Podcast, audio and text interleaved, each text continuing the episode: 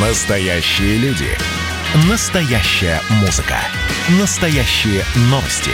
Радио «Комсомольская правда». Радио про настоящее. 97,2 FM. эм. «Комсомольская правда» и компания «Супротек» представляют. Программа «Мой автомобиль». Слушайте, а, медведь в лесу сдох или небесная ось, ну, в смысле, земля налетела на небесную ось. Эм, я не знаю, как трактовать эту историю, но в России появился регион, в котором официально отменили эвакуацию автомобилей на штрафстоянке за неправильную парковку. И знаете, где это находится?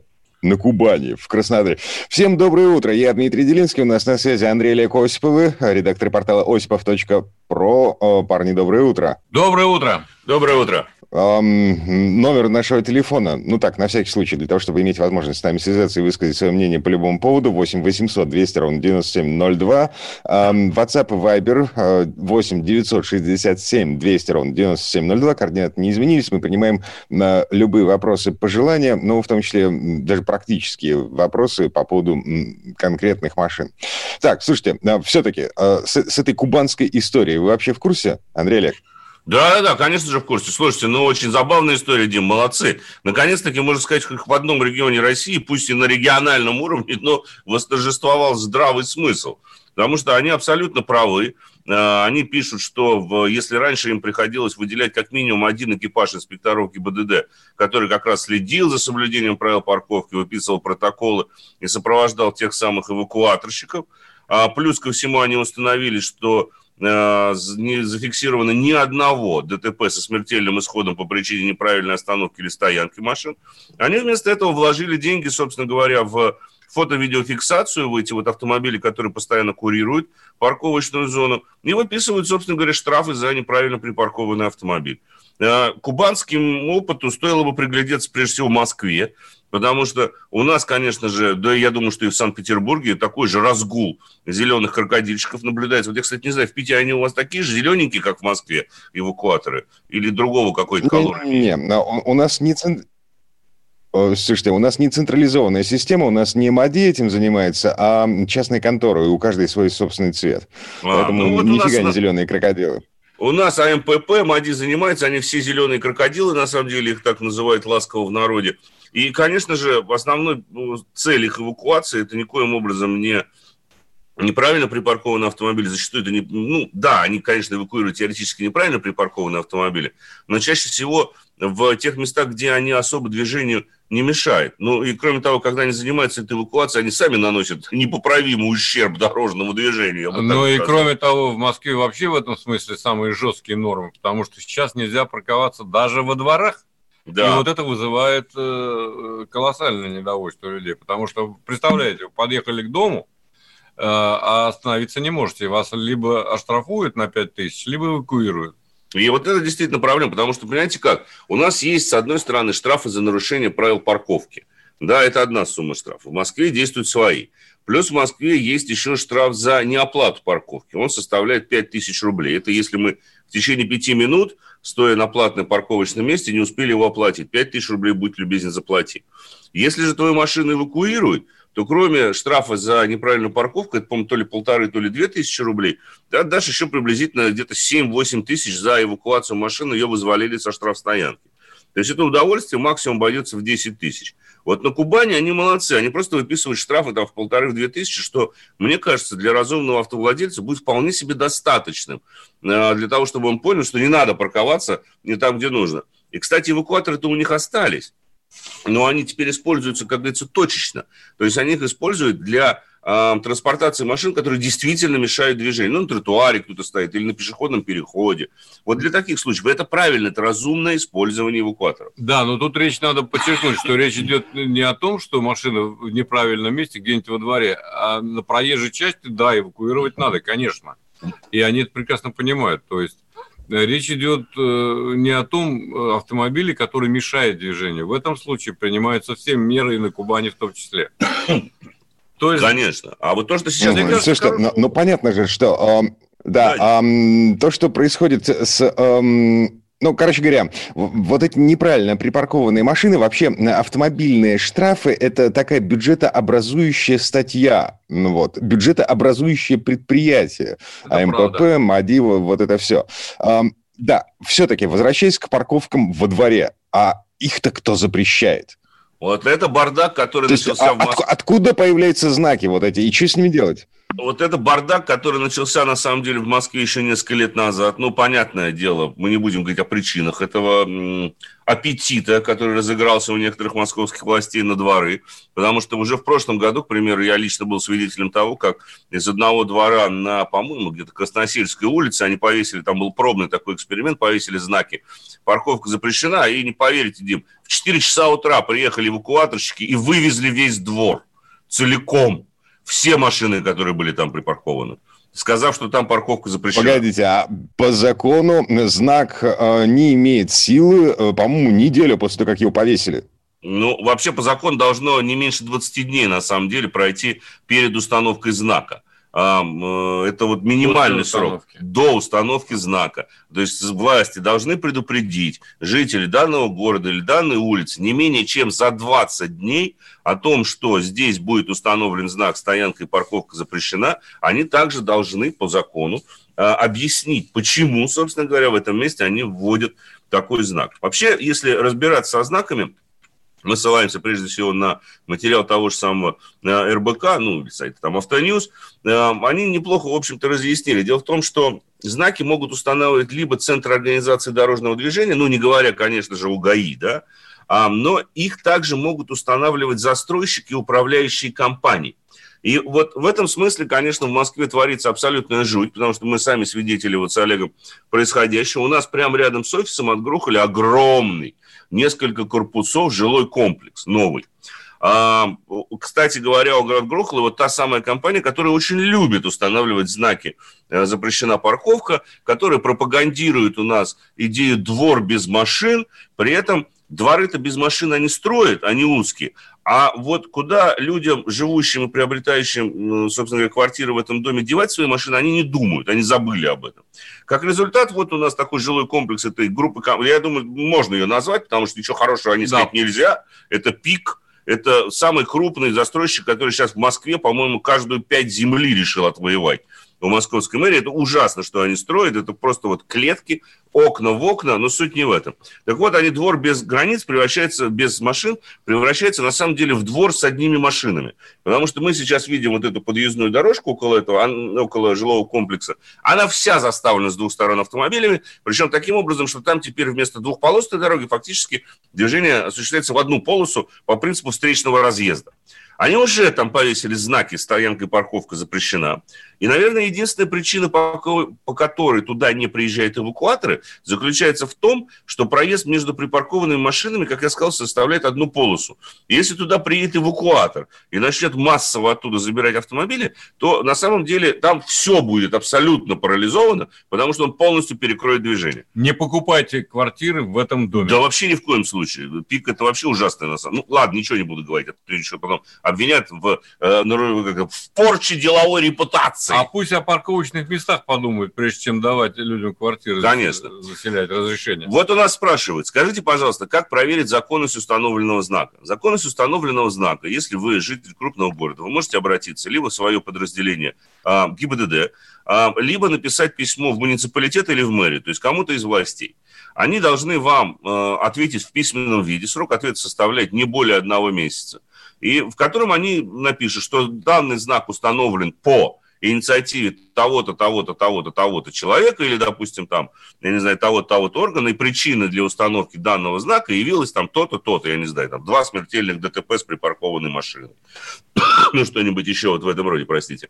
Поэтому э, ведь все это еще, вот, говоря по парковке, нужно заметить, что все это происходит на фоне ну, абсолютно жути в Москве происходящей с парковкой. Ведь вот сейчас тот тренд, который мы видим в Москве во всех спальных районах, каждый двор закрывается друг от друга.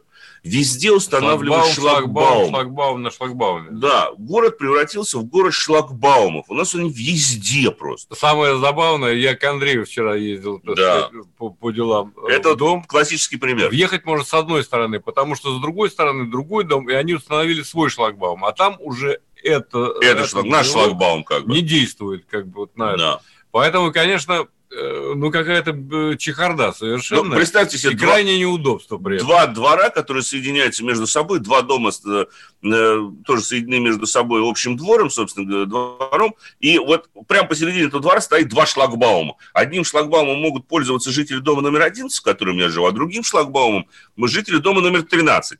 Вместо того, чтобы договориться между собой и один раз поставить шлагбаум ровно на въезд во весь этот общий двор, у нас теперь стоит вот этот сдвоенный шлагбаум, и у них свой шлагбаум на въезд на свой участок начали двора. Делить, начали делить дворы. Да. Вот этот распил дворов сейчас везде. То есть, э, вот как вспоминается, опять же, Михаил Фанаш был хороший, вы люди, квартирный вопрос вас испортил. Ну, еще все это напоминает немножко феодальную раздробленность такую. То есть мы возвращаемся Конечно. во времена э, Рюриковичей. Но она Так, ладно, вопросы... Да, да, да, да. Значит, вопросы нам можно задавать э, по телефону 8 800 200 ровно 9702 или в WhatsApp Viber 8 967 200 ровно 9702. В следующей четверти часа мы, пожалуй, поговорим о штрафах для тех, кто передвигается на электросамокатах, скутерах, моноколесах, э, скейтбордах, коньках, вообще на других средствах индивидуальной мобильности. Эм, сон за рулем обсудим. Эм, Конечно. Минтранс... И о машинах поговорим, Дим. Мер Обязательно ответим на вопросы. Да, естественно, машины, ответ на вопросы. Э, вернемся в эту студию буквально через пару минут. Программа «Мой автомобиль». Андрей Норкин возвращается на радио «Комсомольская правда». Каждый вторник с 6 до 8 вечера он будет подводить итоги дня и, конечно, общаться со слушателями. Только Норкин может рассказать простыми словами о самом сложном. Слушайте по вторникам в 6 вечера по московскому времени. Недопустимо чиновникам разговаривать с людьми подобным образом. Недопустимо не обращать внимания на человеческие проблемы. Комсомольская правда и компания Супротек представляют. Программа «Мой автомобиль». А я только за шлагбаумы. Приезжают гости, родственники к соседям, а нам машину некуда ставить. Это пишет нам на эм, человек, вот я не понимаю, откуда. Судя, судя по, номеру... коду из Москвы, не, кстати. Все-таки непонятно. Из Москвы, судя а, по коду. 919 это Москва, да? Да, это московский код. Ага. В общем, вернулись мы в студию. Андрей Олег редактор портала осипов.эксперт. Я Дмитрий Делинский. Договорим за э, парковку во дворах. Я напомню, в Москве знаки появились, что парковка запрещена и штрафуют штрафуют за нарушение этих знаков. А, так вот, как бы у меня, вот я в Питере, в спальном районе, новостройка живу. А, а, короче говоря, у меня закрытый двор. Вот. И в этом дворе разрешена парковка. В соседнем жилом комплексе закрытый двор, но без машин. А, а ты Израиль. Вот, потому что жители соседнего жилого комплекса, они э, покупают у нас таблетки ну, в смысле, ключи для того, чтобы проникать к нам во двор. Вот так вот. Ну, это же весело. Из Перми, вот там ага. написали, да, я ошибся, не, не из Москвы, а из Перми. Но, видать, в Перми такая же, собственно говоря, проблема. Сейчас вообще во всех крупных городах это проблема. Поэтому везде и ставишь шлагбаум. И я, как человек, который подписывал бумагу в своем доме, за установку шлагбаума и заплатил за, за это дело, по-моему, сколько сейчас я вспомню, 4 тысячи рублей. По-моему, 3 тысячи стоил шлагбаум и 1000 стоил брелок. А, и я все это поддерживаю, потому что вот в Москве есть еще одна проблема. Дело даже не в родственниках и друзьях. Дело в таксистах и каршеринге, которые просто рвутся во дворы, таксисты во дворах буквально в смысле ночуют, спят. Я вижу их днем, утром, вечером. И сейчас вот наш двор перекрыли, зато в соседнем дворе, ну там через двор, скажем так, который еще без шлагбаумный, там можно сразу увидеть по 5, по 6 таксистов, которые спят в этих же машинах. Ну, мы им сочувствуем, конечно. Мы им сочувствуем, чисто по-человечески. Ну, в общем-то, и жителям надо куда-то деваться, да? Конечно. Но, с другой стороны, я думаю, что вот это э, абсолютно точно не дело, когда мы отгораживаемся от соседей, от э, кого угодно. Нужно просто сделать так, чтобы хватало мест. У таксистов свои отдельные выделенные, так сказать, места Конечно. для отдыха, собственно, как это во многих странах. Есть около крупных торговых центров огромные площади, которые можно предоставлять, в том числе таксистам, не, не э, взимая с них плату. Ну и так далее. То есть нужен здравый смысл и э, при этом э, толерантное отношение к тем, кто рядом с тобой. И, вот и все, мне кажется. И мне кажется, Хотя это самое непростое. Стоило бы, есть. стоило бы вспомнить вообще про градостроительный комплекс, по комплексный, про комплексный подход к строительству новых домов жилых комплексов. Не надо все время строить жилые комплексы окна в окна, как это сейчас происходит не только в Москве, в но и в Питере, жесть. в Перми и во всех других городах. А, надо не забывать, что любой жилой комплекс должен быть обеспечен какой-то придомовой территорией, в том числе для парковки автомобилей. Люди э, прилетать в комплекс не могут по воздуху. Мы не летаем, мы все равно туда приезжаем на машинах. Какую бы ставку на общественный транспорт мы не делали, парковочные места рядом быть должны. И я помню, что еще в 90-х существовало требование на определенное количество квадратных метров жилья должно быть определенное количество парковочных мест. Оно и сейчас существует. Оно сейчас существует, его никто 14, не выполняет. По-моему, 14, если не ошибаюсь. На, на, на сотню квартир. На 100 квартир 14 да. парковочных мест. Если не ошибаюсь, Отлично я могу ошибаться, вообще. поэтому сразу извиняюсь. Но, в принципе, это какой-то мизер, конечно. Конечно. И. и чтобы закрыться этой темой, вот я скажу такое. Самая большая подлость, вот тут другого слова не подберешь, заключается в том, когда в старых дворах, где все привыкли парковать машины, где это исторически сложилось, внезапно ночью приезжают и вешают знак «парковка запрещена» в угоду каких-то там инициативных групп, которых на самом деле, как правило, не существует. Вот когда меняют правила игры по ходу самой игры, вот это, это да. Вот другого слова, кроме как подлость, нет. Потому что когда ты просыпаешься утром и видишь, что в 11 поставили знак, а в 2 часа ночи у тебя машины эвакуировались под знаком. Вот это на самом деле Э, вот недопустимо абсолютно.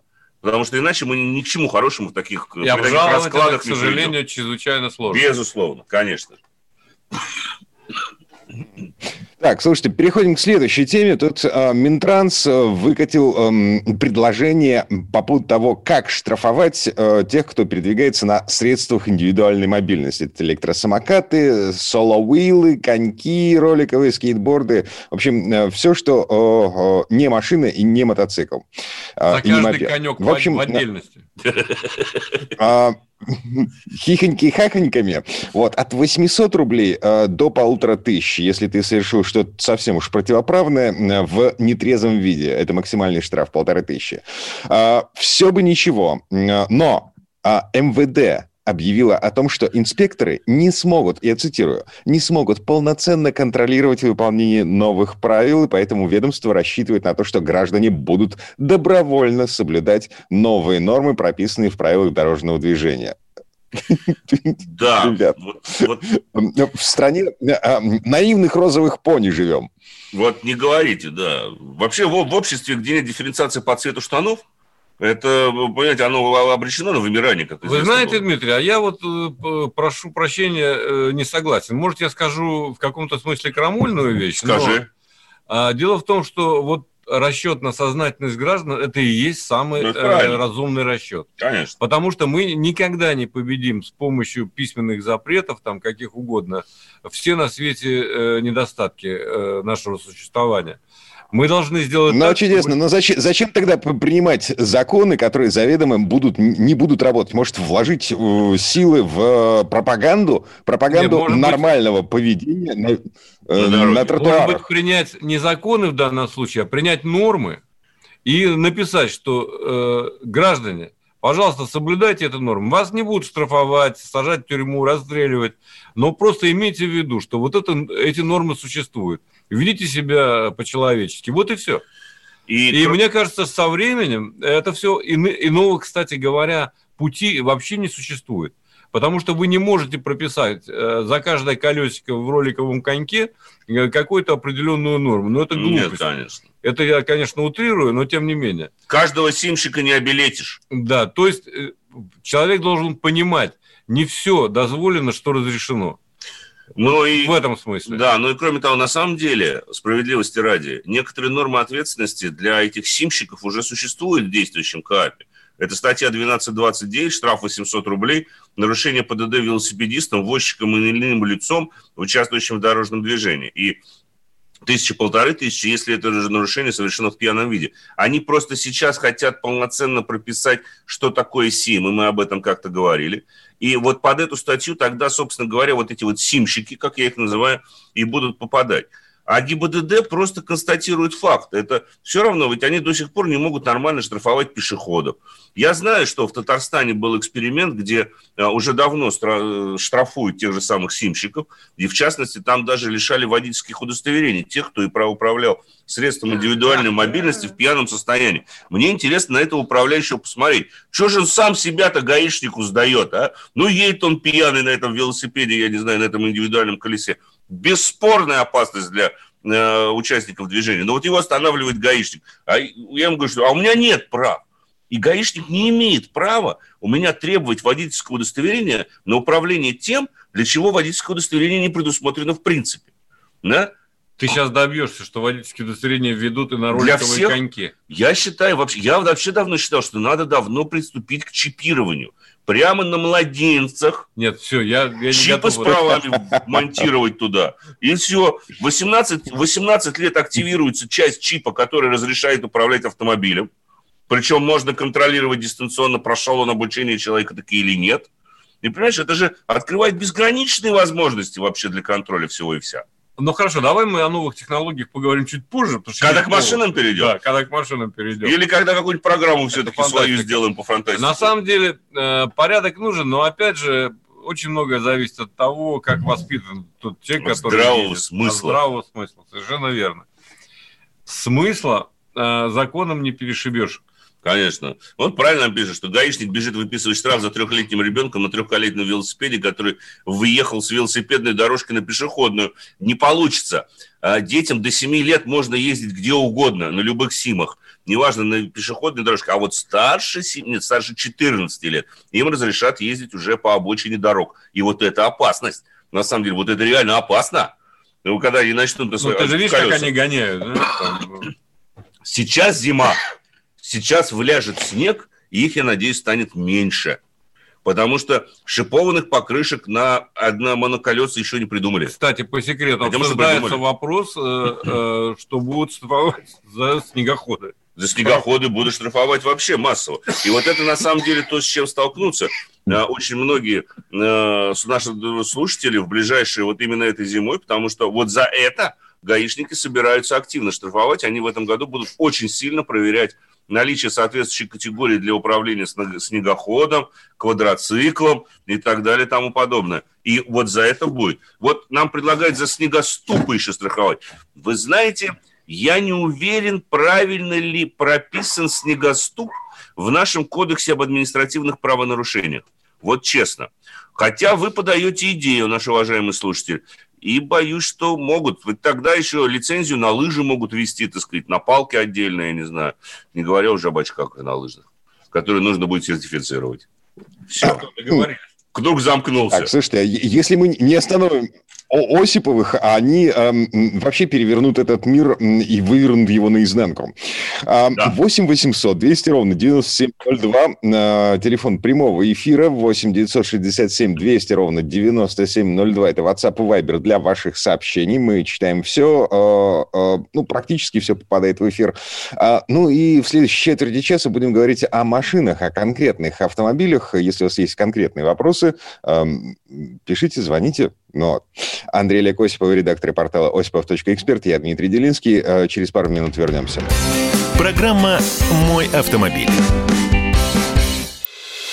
Когда градус эмоций в мире стремится к своему историческому максимуму. Когда каждый день — это война и мир в одном флаконе. Когда одной искры достаточно для пожара планетарного масштаба. В такое время нельзя оставаться спокойными и равнодушными. 23 ноября на радио «Комсомольская правда» стартует сезон высокого напряжения. Новости со скоростью телеграм-каналов. Эмоции на грани дозволенного. Гости с Олимпа и со дна. Только высокое напряжение спасет мир. Разряд.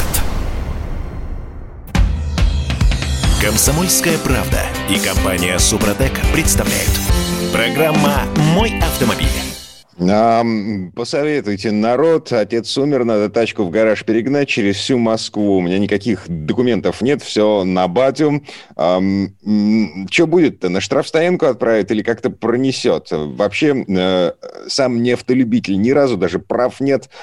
Э, пишет, э, ну, в общем, видимо, житель Москвы, да. Ну, ну да. Ну, слушайте, мы его можем посоветовать сначала все-таки надо документы оформить все. А, в связи со смертью родственников вы идете с соответствующими бумагами в подразделение ГИБДД, если там есть вопрос, связанный с наследованием, но даже если его нет, вы можете всегда как прямой наследник, как, допустим, сын, получить соответствующую бумагу, перерегистрировать транспортное средство.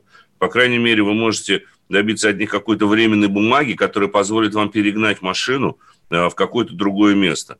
Рискнуть, конечно, можно. Сотрудников ГИБДД не, не так много на дорогах, но вы понимаете, что риск велик. В случае, если ваш остановит, то, может быть, конечно, попадется нормальный инспектор, который выслушает все доводы, но, скорее всего, вас отстранят от управления, машину отправят на штрафстоянку, и вытащить ее оттуда будет уже очень тяжело. И очень дорого. Кроме всего прочего, без прав ездить вообще нельзя. Ну, конечно. Нет, без прав, я понимаю, что человека есть права. Все. Я так понимаю, что...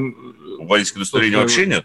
Тогда надо нанимать водителя, э, Конечно. профессионала, который бы это помог вам сделать. Самое простое решение вопроса, оно стоит от полутора до трех тысяч рублей, называется эвакуатором. Да, совершенно все. правильно. И все можно перевести куда угодно. Андрей Олег Осипов, редактор портала осипов.про. А, номер э, WhatsApp и Viber, по которому нам можно задавать вопросы 8 967 200 ровно 9702. Телефон прямого эфира 8 800 200 ровно 9702. Ну что, мы в этой четверти часа обсуждаем конкретные машины. А, что у нас э, сегодня в центре внимания? У нас сегодня сразу несколько автомобилей. Давайте я сначала кратко расскажу об абсолютно новом поколении Infiniti QX55, а, мировая премьера которого состоялась, вы не поверите, но по нашему времени, вот она вот буквально вчера состоялась, вот буквально несколько часов назад, а, прошла она в Лос-Анджелесе. А, чем примечательный этот автомобиль? Все, наверное, помнят, что Infinity заслужила такую хорошую славу на нашем рынке благодаря черепашке, так называемой, это модели FX, FX35, FX50. Очень забавный был автомобиль, а между тем э, ему-то фактически уже исполнилось 20 лет. Он 20 лет назад был еще э, представлен. И вот спустя 20 лет они как раз-таки выкатывают свою новинку QX55, а, которая как раз, э, собственно говоря, является, они сами об этом говорят, наследником легендарной модели Infinity FX.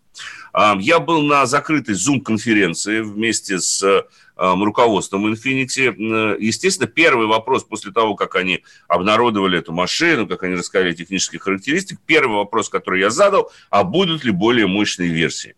и будут ли какие-то спортивные модификации. Потому что FX отличался прежде всего своими очень Почему? хорошими ходовыми а. качествами были у него небольшие проблемы, связанные с тормозами, но вот э, QX55, как бы то ни было, оснащается всего лишь двухлитровым силовым агрегатом от модели QX50. А, она, мотор, в общем-то, очень примечательный, потому что это двигатель с изменяемым объемом и изменяемым степенью сжатия. То есть объем мотора варьируется от 1970 до 1997 кубических сантиметров. Ну, для России он будет развивать 249 лошадиных сил, вообще 272 на всех остальных рынках. Крутящий момент 380 ньютон-метров, 8-ступенчатый автомат. И с учетом того, что QX55 машина, в общем-то, э, не такая уж и маленькая, пока они точно не сообщают э, динамику, но она будет составлять где-то около 7 секунд до сотни. Почему я и спросил как раз про более мощную версию, где же V6, а где же, собственно говоря, V8, с учетом того, что основной рынок сбыта все-таки будет Америка. Как бы то ни было, подробнее расскажем уже, когда удастся поездить на этой машине, потому что машина примечательная, машина, конечно, безум, без, безусловно, безумно красива. Она действительно напоминает знаменитую черепашку FX, но надо поездить. Хорошо, что есть система полного привода, которая будет оснащаться в базе, устанавливается этот автомобиль. В общем, замолкаю. И передаем, и передаем слово к другой машине, которая вот у нас буквально вчера поступила в наш скромный э, с Олегом пресс-парк. А, опять же электричка. Мы в очередной Электрическая. раз... Да. Вы знаете, я тут максимум придумал по этому поводу. Так. Э, прогресс неостановим, и надо что-то делать с ним. Потому что сегодня меня останавливают э, очень ранненько утром э, э Сотрудники, ГИБДД? ГИБДД. Любят они тебя, смотрю. Их было сразу Пять. Четверо. Четверо. И все они уставились на машину, которую никогда доселе не видели. Она еще Речь... такого, она еще такого гол... голубого, голубо-зеленого да, цвета. Да. цвета совершенно. Морской бриз. А это э, речь идет об Audi и Трон. Да. полностью электрический автомобиль. Mm. И, конечно, я говорю, ну вы хотя бы вот обратите внимание, там уже до документов и, собственно, дело, я на всякий случай достал, показал, конечно, но никто и не интересовался. Интересовалось, интересовались машиной, разумеется. И прежде всего, наверное, зеркалами. Где зер... зеркал нет. У него нет боковых вот зеркал. Это, это самая большая проблема. Машина да. превосходная во всех отношениях, во многих отношениях. Но да. Одно, почему я говорю о том, что с прогрессом надо что-то делать, одно, конечно, вы, выводит меня из терпения. Вот уже второй, второй день. Да. Вчера вечером и сегодня это электронные зеркала боковые.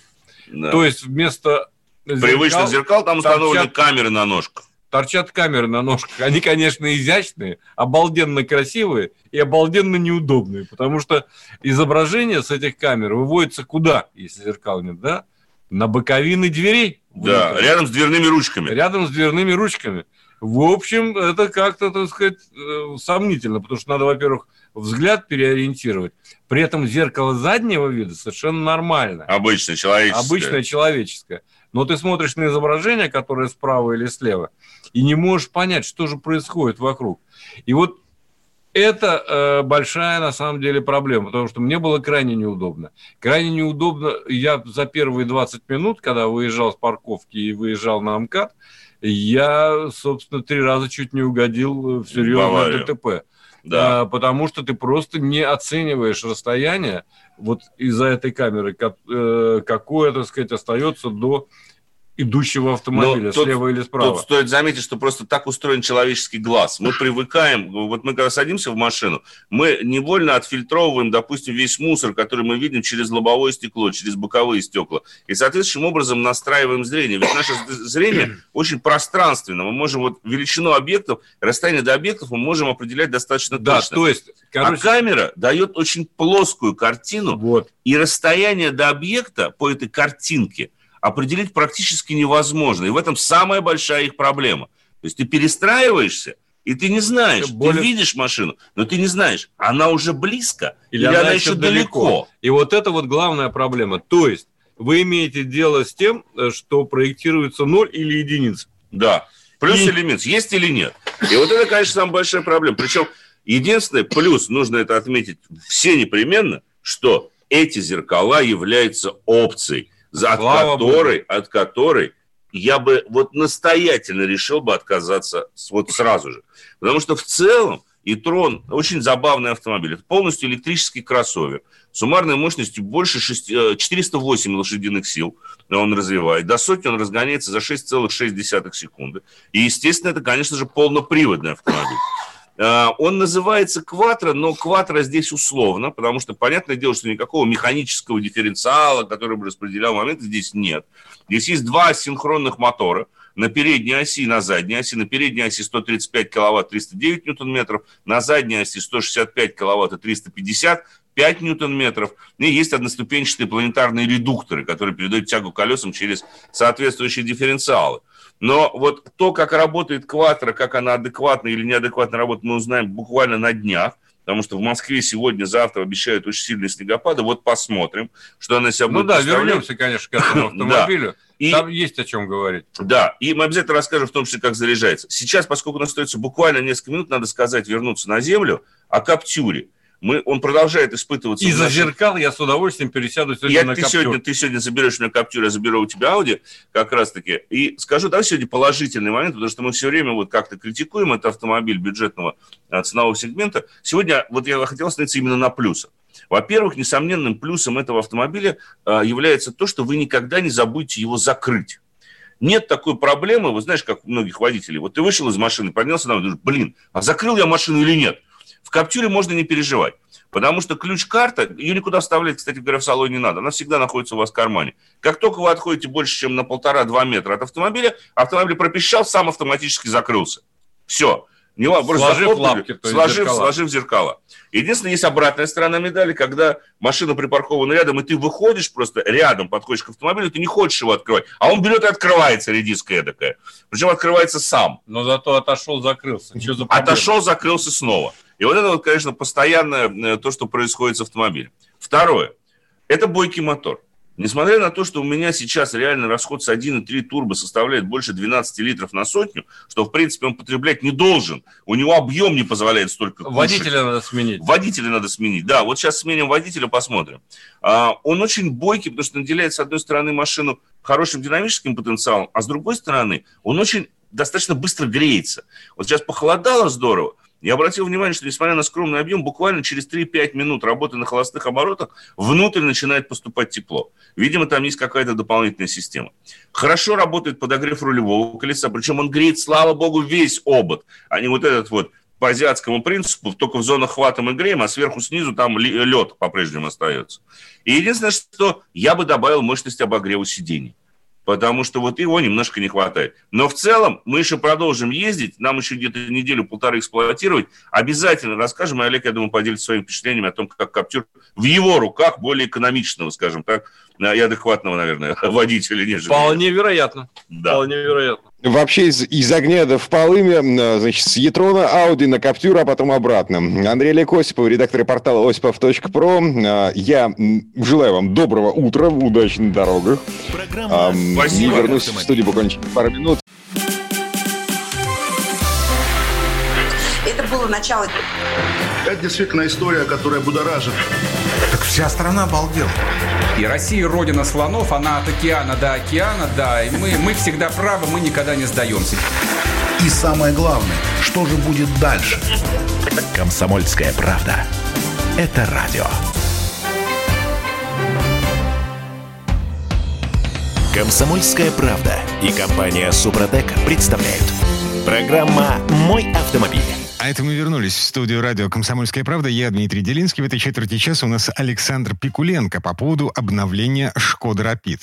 Сейчас это такой немного растянутый Volkswagen Polo седан э, с некоторыми доработками. А вообще шильдики Рапид появились на «Шкодах» еще до Второй мировой войны, то есть почти сто лет тому назад. Но э, возвращаемся в современность и слово Сан Санычу. Тест-драйв Труднее всего, признаюсь, вам рассказывать об автомобиле, который ничем особенно не выделяется ни в лучшую, ни в худшую сторону. Лифтбэк Шкода Рапид как раз из таких, чем смею утверждать и хорош. Это просто современный автомобиль со стандартным набором потребительских качеств. И сомневаться в том, что он будет привлекать наших автомобилистов, не приходится. Ведь именно на таких автомобилях ездит большинство людей в разных странах мира. Самое первое впечатление от Шкода Rapid – она спокойная. Я имею в виду не динамический потенциал автомобиля, а тот факт, что его владельцу не придется просыпаться ночью в холодном поту и вглядываться в окно, на месте ли его железный конь. Или отчитываться перед налоговиками Откуда деньжата на такую роскошную машину? Ведь цена Шкода Рапид не самая высокая и даже не средняя. Цена на автомобиль, скажем так, разумная, даже на уровне конкурентов, которые есть на российском рынке. Именно поэтому, кстати, Рапид обречен на спрос у корпоративных клиентов. Выбирая такой автомобиль, любой руководитель непременно оценит отличное соотношение цены и качества и его потребительские свойства.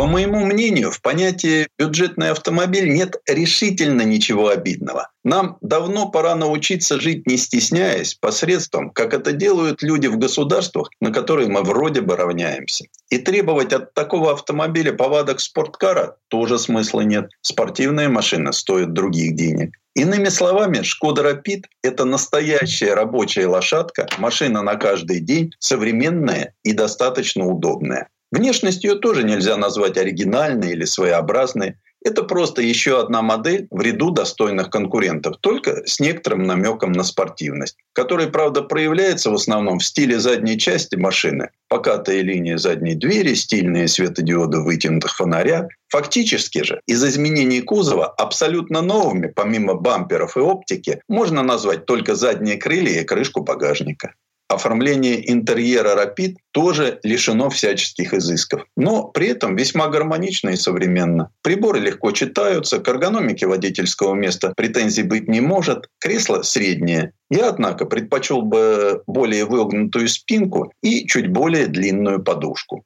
Вообще же интерьер новой Шкода Rapid производит двойственное впечатление. С одной стороны, качественная баранка, модный 8-дюймовый дисплей. С другой, все тот же бюджетный пластик центральной панели. Все это наглядная демонстрация высокого уровня дизайнеров, сумевших без кардинальных переработок изменить облик салона почти до неузнаваемости. Да, тут по-прежнему нет мягких материалов, но догадаться об этом с первого взгляда трудно, и только потом замечаешь и нижнюю часть панели, и дверные карты от старого рапида. Тут же и примитивный по дизайну, но эргономически безупречный блок управления кондиционером и привычные панели с функциональных клавиш.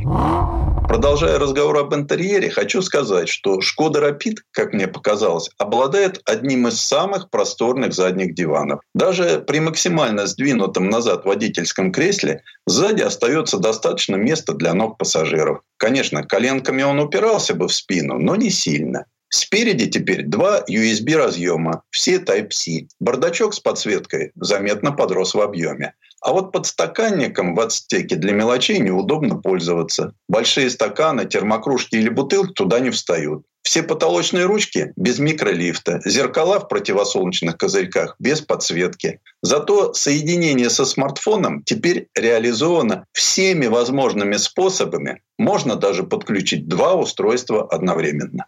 Неплохой багажник, площадь которого можно значительно увеличить, сложив полностью или по частям спинку заднего дивана. Что еще радует, так это простор для погрузки при распахнутой пятой двери. В отличие от дорогих версий, попавший мне в руки Rapid не может похвастать изобилием опций. В нем удивительно сочетаются светодиодные фары, правда с галогенным дальним, и только две подушки безопасности. Зато есть кондиционер, под капотом знакомый всем 1.6 90 лошадиных сил с пятиступенчатой механикой. Кстати, избирательность механизма переключения передач оставляет желать лучшего. Кроме того, ступенька между второй и третьей немного увеличена. Ну а в остальном автомобиль, признаться, порадовал в меру жесткой подвеской, не дающей машине крениться при резких перестроениях поворота. Зато в паре с весьма интеллигентным усилителем руля ходовая часть Rapid позволяет и порезвиться на дороге, искусственно вызывая занос, или резко меняя траекторию движения. С точки зрения настройки шасси, Шкода Rapid – это типичный переднеприводный автомобиль с легкой недостаточной поворачиваемостью. Если в вираже превысить скорость, машина начинает скользить наружу передними колесами. Это ничуть не страшно и легко корректируется водителем. Ситуация на высоких скоростях не становится хуже. Рапид уверенно держит траекторию даже на плохом покрытии при скорости около 120 км в час. Разогнаться быстрее у меня просто не было возможности. Подвеску не слышно только на идеальной дороге, коих в наших местах пока немного. Поэтому на тех, что есть, она передает ударные нагрузки от всех типов и видов неровностей. Вообще-то, после смены поколения, на мой взгляд, машина стала поинтеллигентнее. В общем и целом, Шкода Rapid оставила очень приятное впечатление. А если переносить эти впечатления в личную плоскость, то такой автомобиль достоин внимания. И что интересно, именно такой, ведь это как раз необходимый минимум. Мотора в 90 лошадиных сил вполне достаточно при любой дорожной ситуации. Что касается шумоизоляции, здесь все на уровне. Подкапотное пространство изолировано сделано в целом хорошо. По крайней мере, шум от 1600-кубового двигателя не очень досаждает. Шумновато в салоне становится на высоких скоростях. Слышно и двигатель, и шины. А после 100 км в час настойчиво пробивается громкая песня ветра, вынуждая повышать голос при разговоре с пассажирами. С механической коробкой машина показалась мне в меру динамичной. В такой комплектации, которая попала мне в руки, у Rapid есть кондиционер, две подушки безопасности, система стабилизации, которая, к слову сказать, работает весьма аккуратно. Все остальные комплектации дороже. А топовая, судя по цене, вообще для любителей роскоши. А это уже лишнее. Я повторюсь, но Шкода Рапид – прирожденная рабочая лошадка. Это крепкий середняк в своем классе, которому есть чем блеснуть перед конкурентами. И это, мне кажется, достойная оценка для любого автомобиля.